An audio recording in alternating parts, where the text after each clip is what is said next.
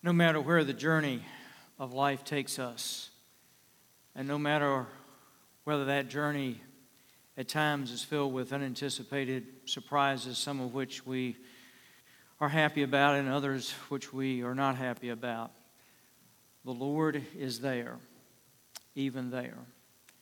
And when we take the journey of life through the valley, the Lord is there in the valley as much as He is with us at any place that we are in life. Sometimes when we're in the valley, it is more challenging and difficult to sense the presence of the Lord.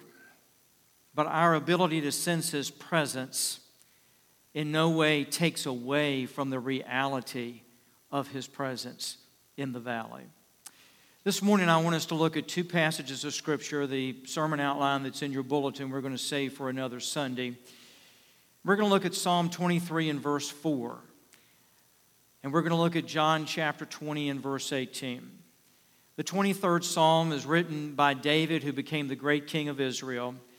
He grew up literally as a young boy into a teenager and a young adulthood there in the deserts and the fields of Palestine, Israel, as a shepherd. And he learned firsthand as he shepherded a flock of sheep, as so many did in that day, what it was like to shepherd and what shepherds went through and how they cared for their sheep. And out of that background, he wrote what we call today the 23rd Psalm, which is perhaps the best known passage in the Bible. The 20th chapter of John's Gospel is the story of the resurrection of the Lord Jesus Christ, that first resurrection Sunday. And the words we're going to look at there are the words of Mary Magdalene. She had followed Jesus for a number of years during his public ministry, been very devoted to him. And this morning, she went to the tomb fully anticipating that he would be in the tomb. And she came for her last visit to the tomb that day. And when she arrived, to her horror, she discovered that the stone was rolled away and that the body was missing. She did not come to anticipate and celebrate a resurrection. And so when she saw that the tomb was empty and the body was gone, she assumed the body had been moved, perhaps robbed, and so she was horrified, as well as this seemed to only intensify the grief that she was in. Psalm 23 and verse 4 Even though I walk through the valley of the shadow of death, I will fear no evil for you are with me. Your rod and your staff, they comfort me. Now, he uses the metaphor here of walking through the valley of the shadow of death. David, no doubt, knew what it was to take a flock of sheep and proceed through a valley.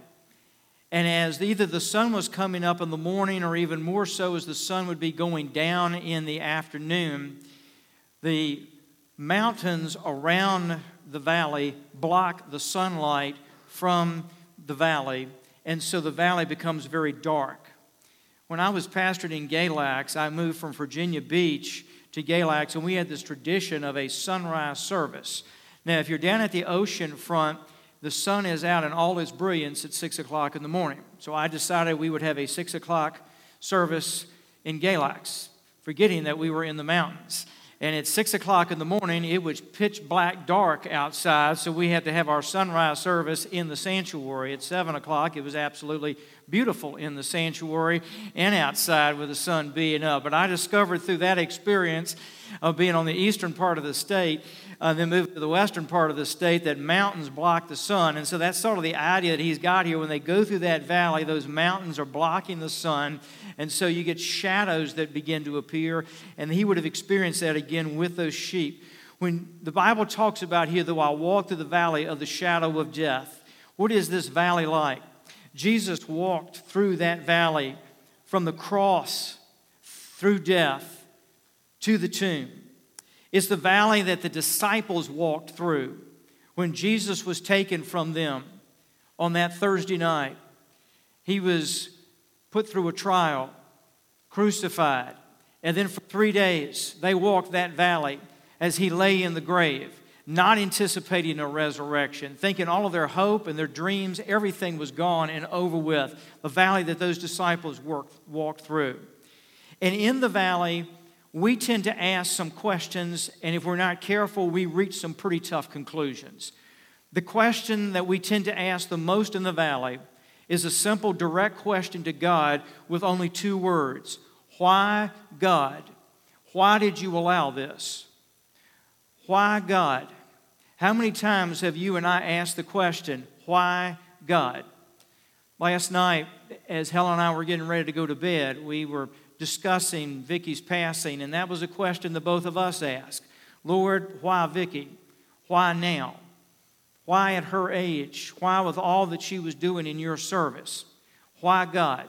And we tend to ask that question, and it is an understandable question. And if you live very long on this earth, you and I are going to probably ask that question repeated times over. And I don't consider it irre- uh, being you know, disrespectful of the Lord when we ask that question why God? God, why did you allow this? And it's easy when we ask that question to reach the conclusion well, God doesn't love me, or He doesn't love us, or God has forsaken me, or He has forsaken us. Or the ultimate conclusion well, God doesn't seem to listen, God doesn't seem to respond, maybe God doesn't exist in the first place. Why God? Lord, where are you? Why aren't you answering prayer? Why aren't you doing what we want you to do? Someone has observed about American Christianity that we lack a theology of suffering. In other words, we don't really know how to deal so often with suffering because we really haven't engaged God as to what He wants to say to us and why He does allow it. Notice what He says. Even though I, notice the verb there, walk through the valley of the shadow of death. Even though I walk through the valley of the shadow of death. The psalmist writing this psalm takes this as a promise from God now, most of the time, we want to claim the promises in the Bible that we like, and we just as soon ignore the promises that we don't like. But this is a promise that we will walk through the valley of the shadow of death. Now, frankly, it's a promise that I don't particularly like. I don't particularly want to walk around and claim it. But it is a promise that God says there are going to be some valleys in life. We are going to walk from time to time through the valley of the shadow of death. But notice the verb that he uses I walk through the valley of the shadow of death. He commits to walk with us through this valley. He commits to walk with us through the valley and then out of that valley eventually. And if you keep walking with Him, just walking with Him, you eventually will walk through the valley and you will eventually get through the valley and out of the valley. Now he says, walk. Walking sometimes is as simple as just putting one step, a foot in front of another. There are times in life when we can walk and we can get through it and it's almost effortless. And then there are times in life when just getting through the day is an accomplishment. When just getting one step in front of another and saying, I'm going to keep on going, and this step takes as much effort as running would have taken yesterday. And he says, Walk. He doesn't tell us we got to run. He says, I just want you to walk through the valley. Walk. Don't feel like you got to run. When you and I run, it's usually because we often are running from something. Walking means I'm not scared about what's behind me. I'm not fearful about something catching up with me. I'm not scared I'm going to get overtaken by something that's going to knock me out of the game. It means I got confidence and peace to just put one foot in front of the other and keep going. A lot of times, if we're not careful in life, we run from grief. because grief is no fun to experience. And we don't want to wrestle with it, and we don't want to experience it. So we run from it. But the worst thing we can do with grief is run from it. The best thing we can do with grief is face it and, with God's presence, walk up to it and walk through it. That is the path of healing. And he says, I want you to walk through the valley. Notice he does not say, I crawl in exhaustion through the valley and barely pull myself through the experience of it. He doesn't say, I lie down and I give up and I surrender myself to the power of the shadow of death. He says, I'm walking through the valley. I've got the energy to walk, I've got the focus to walk, and I recognize that I am on a journey. The morning of the resurrection in John's Gospel, chapter 20, Mary Magdalene walked through the valley of the shadow of death on her way to the tomb that morning. And I want you to join the story with me in John's Gospel, chapter 20, beginning with verse 11. Mary stood weeping outside the tomb, and as she wept, she stooped to look into the tomb, and she saw two angels in white sitting where the body of Jesus had laid, one at the head and one at the feet. And they said to her, Woman, why are you weeping? She said to them, They have taken away my Lord, and I do not know where they have laid him. Having said this, she turned around and saw Jesus standing, but she did not know that it was Jesus. It's a fascinating sentence. She did not know that it was Jesus. She went to the tomb expecting that his body would be dead in the tomb. She did not go morning anticipating that he was going to be alive and outside of the tomb. So Jesus is standing there right beside her, literally right in front of her, and she doesn't see him. She looks right into his face and doesn't recognize him.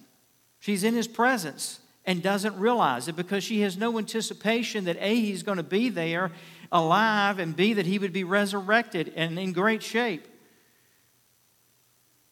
I don't know if you've ever had this experience or not, but have you ever been to the mall or the grocery store and you, it's sort of hard to have this experience now with everybody wearing masks. I, have joked that I'm, I'm having to learn to read people's foreheads and figure out who folks are nowadays instead of looking at their faces. But have you ever this experience? You'll walk up to somebody and you, and you almost walk up to them and you know them well and you almost run into them and they look at you and because they're not anticipating that you're going to be there, they look at you and they don't even recognize you. They don't stop, they just keep right on going. I've had the experience too. Someone said, Well, I saw you at Kroger the other day or wherever and looked right at you and you didn't even say hi.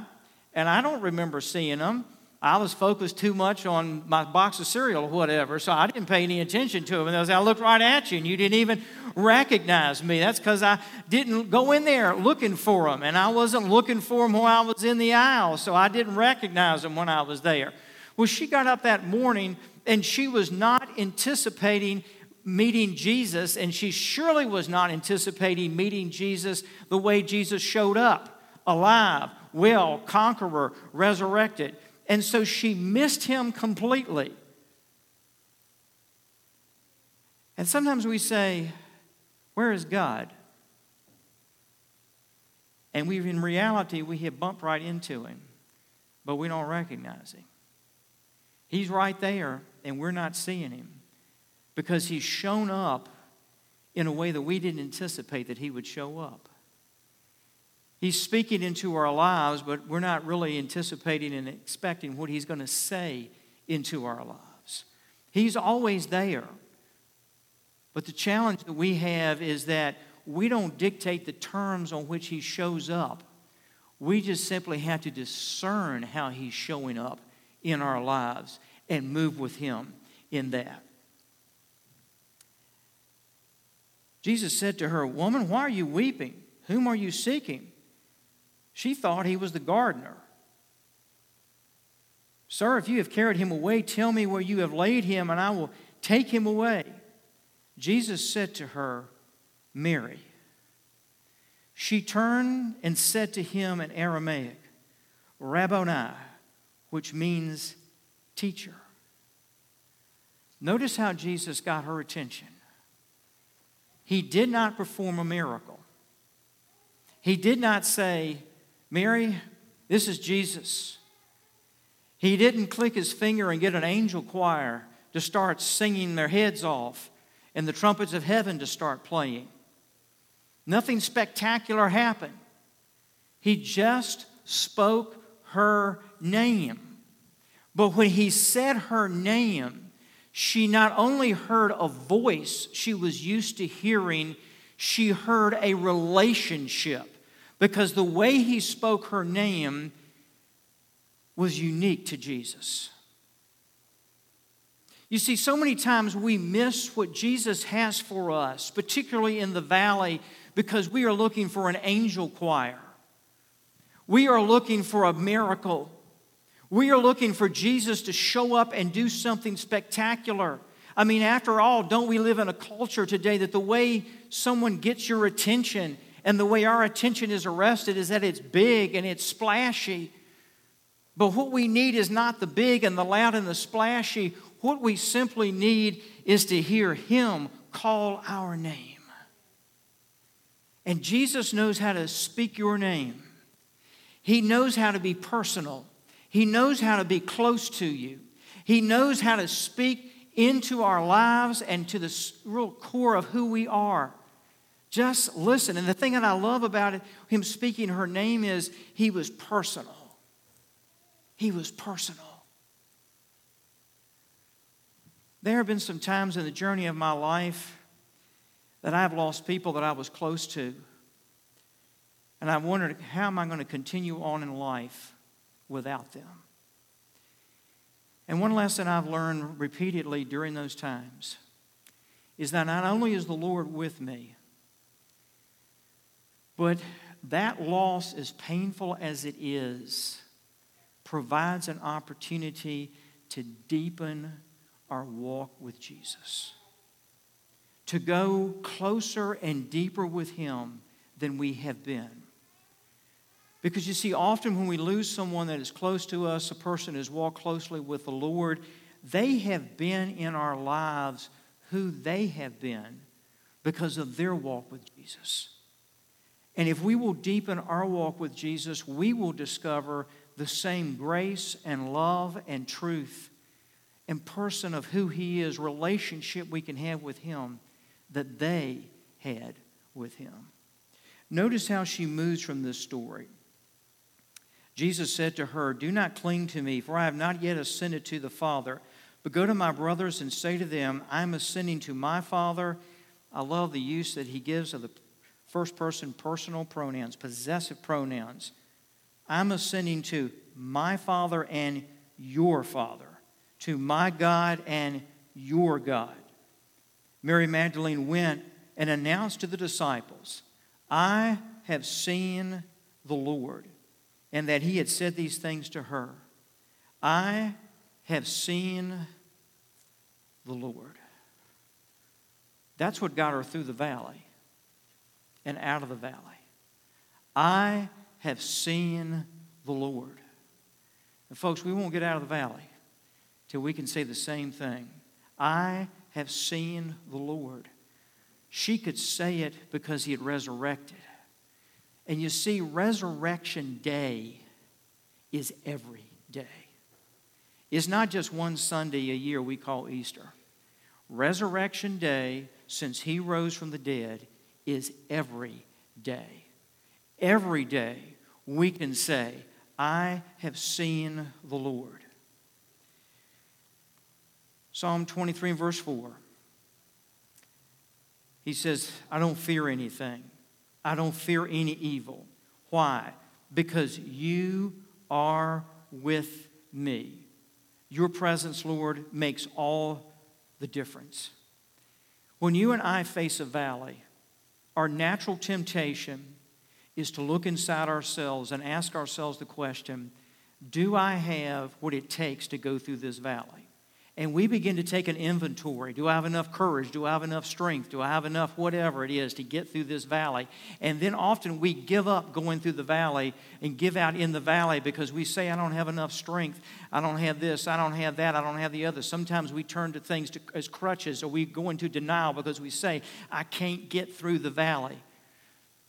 And what he's saying to us here is don't take an inventory of what you've got to get you through the valley we're all going to come up short sooner or later.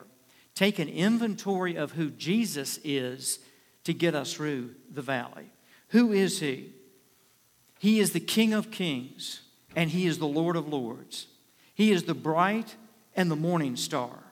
He is the captain of our salvation. He's our healer.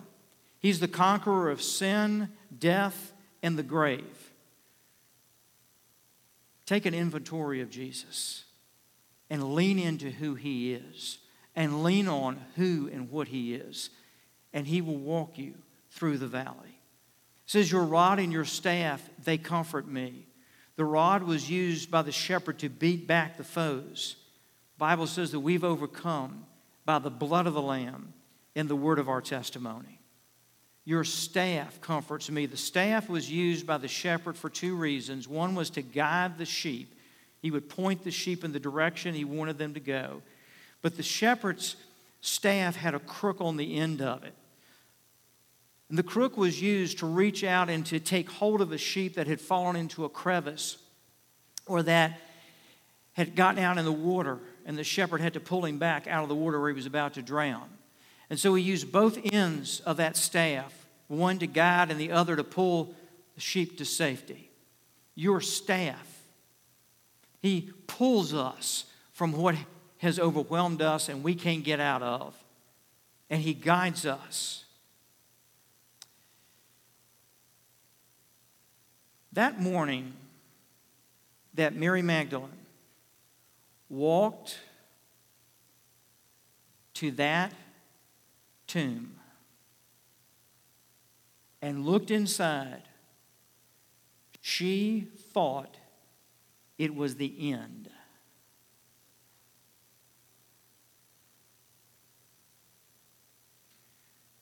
She thought she was experiencing the ending of Jesus' life, the ending of her hope, the ending of her dreams, the ending of all he was about. With God, the ending does not mean the end. With God, the ending does not mean the end. It was an ending that morning.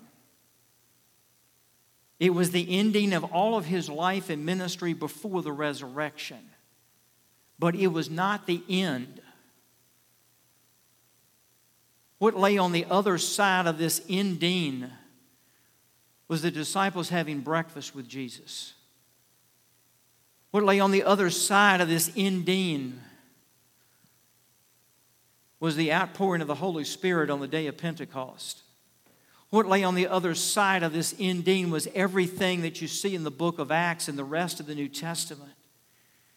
I can't stress this enough. There is never an end with God. There is never an end with God. There are changes and there are differences, but there is never an end with God. He always sees to it that there is a tomorrow. The resurrection assures us that there is always a tomorrow and that the tomorrow is what He has and He will complete and He will carry out. That's why she said, I haven't seen the end. She said, I have seen the Lord. I haven't seen the end. I have seen the Lord. I have not seen the end. I have seen the Lord. When I was growing up as a boy, they wrote books, and at the end of those books, they would always say, The end. You knew the story was over and complete because it said, The end at the end of the book. If you take this book and you go to the book of Revelation, and you go to the last chapter, you will not find a the end at the end of this book. What you find at the end of this book is a prayer, is an explanation to God. Even so, come, Lord Jesus. Even so, come, Lord Jesus. You see, there is no end to what God does. And our prayer as a church on this day, when we don't really know how to pray, is to take the last words of this book. Even so, even so, come, Lord Jesus. In this valley, Lord, come. Let's pray. Lord, we thank you that with you there is no end. And so we pray the prayer that you chose to use to conclude your book to us. Even so, come, Lord Jesus. And Lord, this day, in the midst of our grief, in the midst of our loss, we also live in anticipation that you're with us and that, God, you're going to see us through to the next day and the next day and the next day. Come, Lord Jesus, we pray.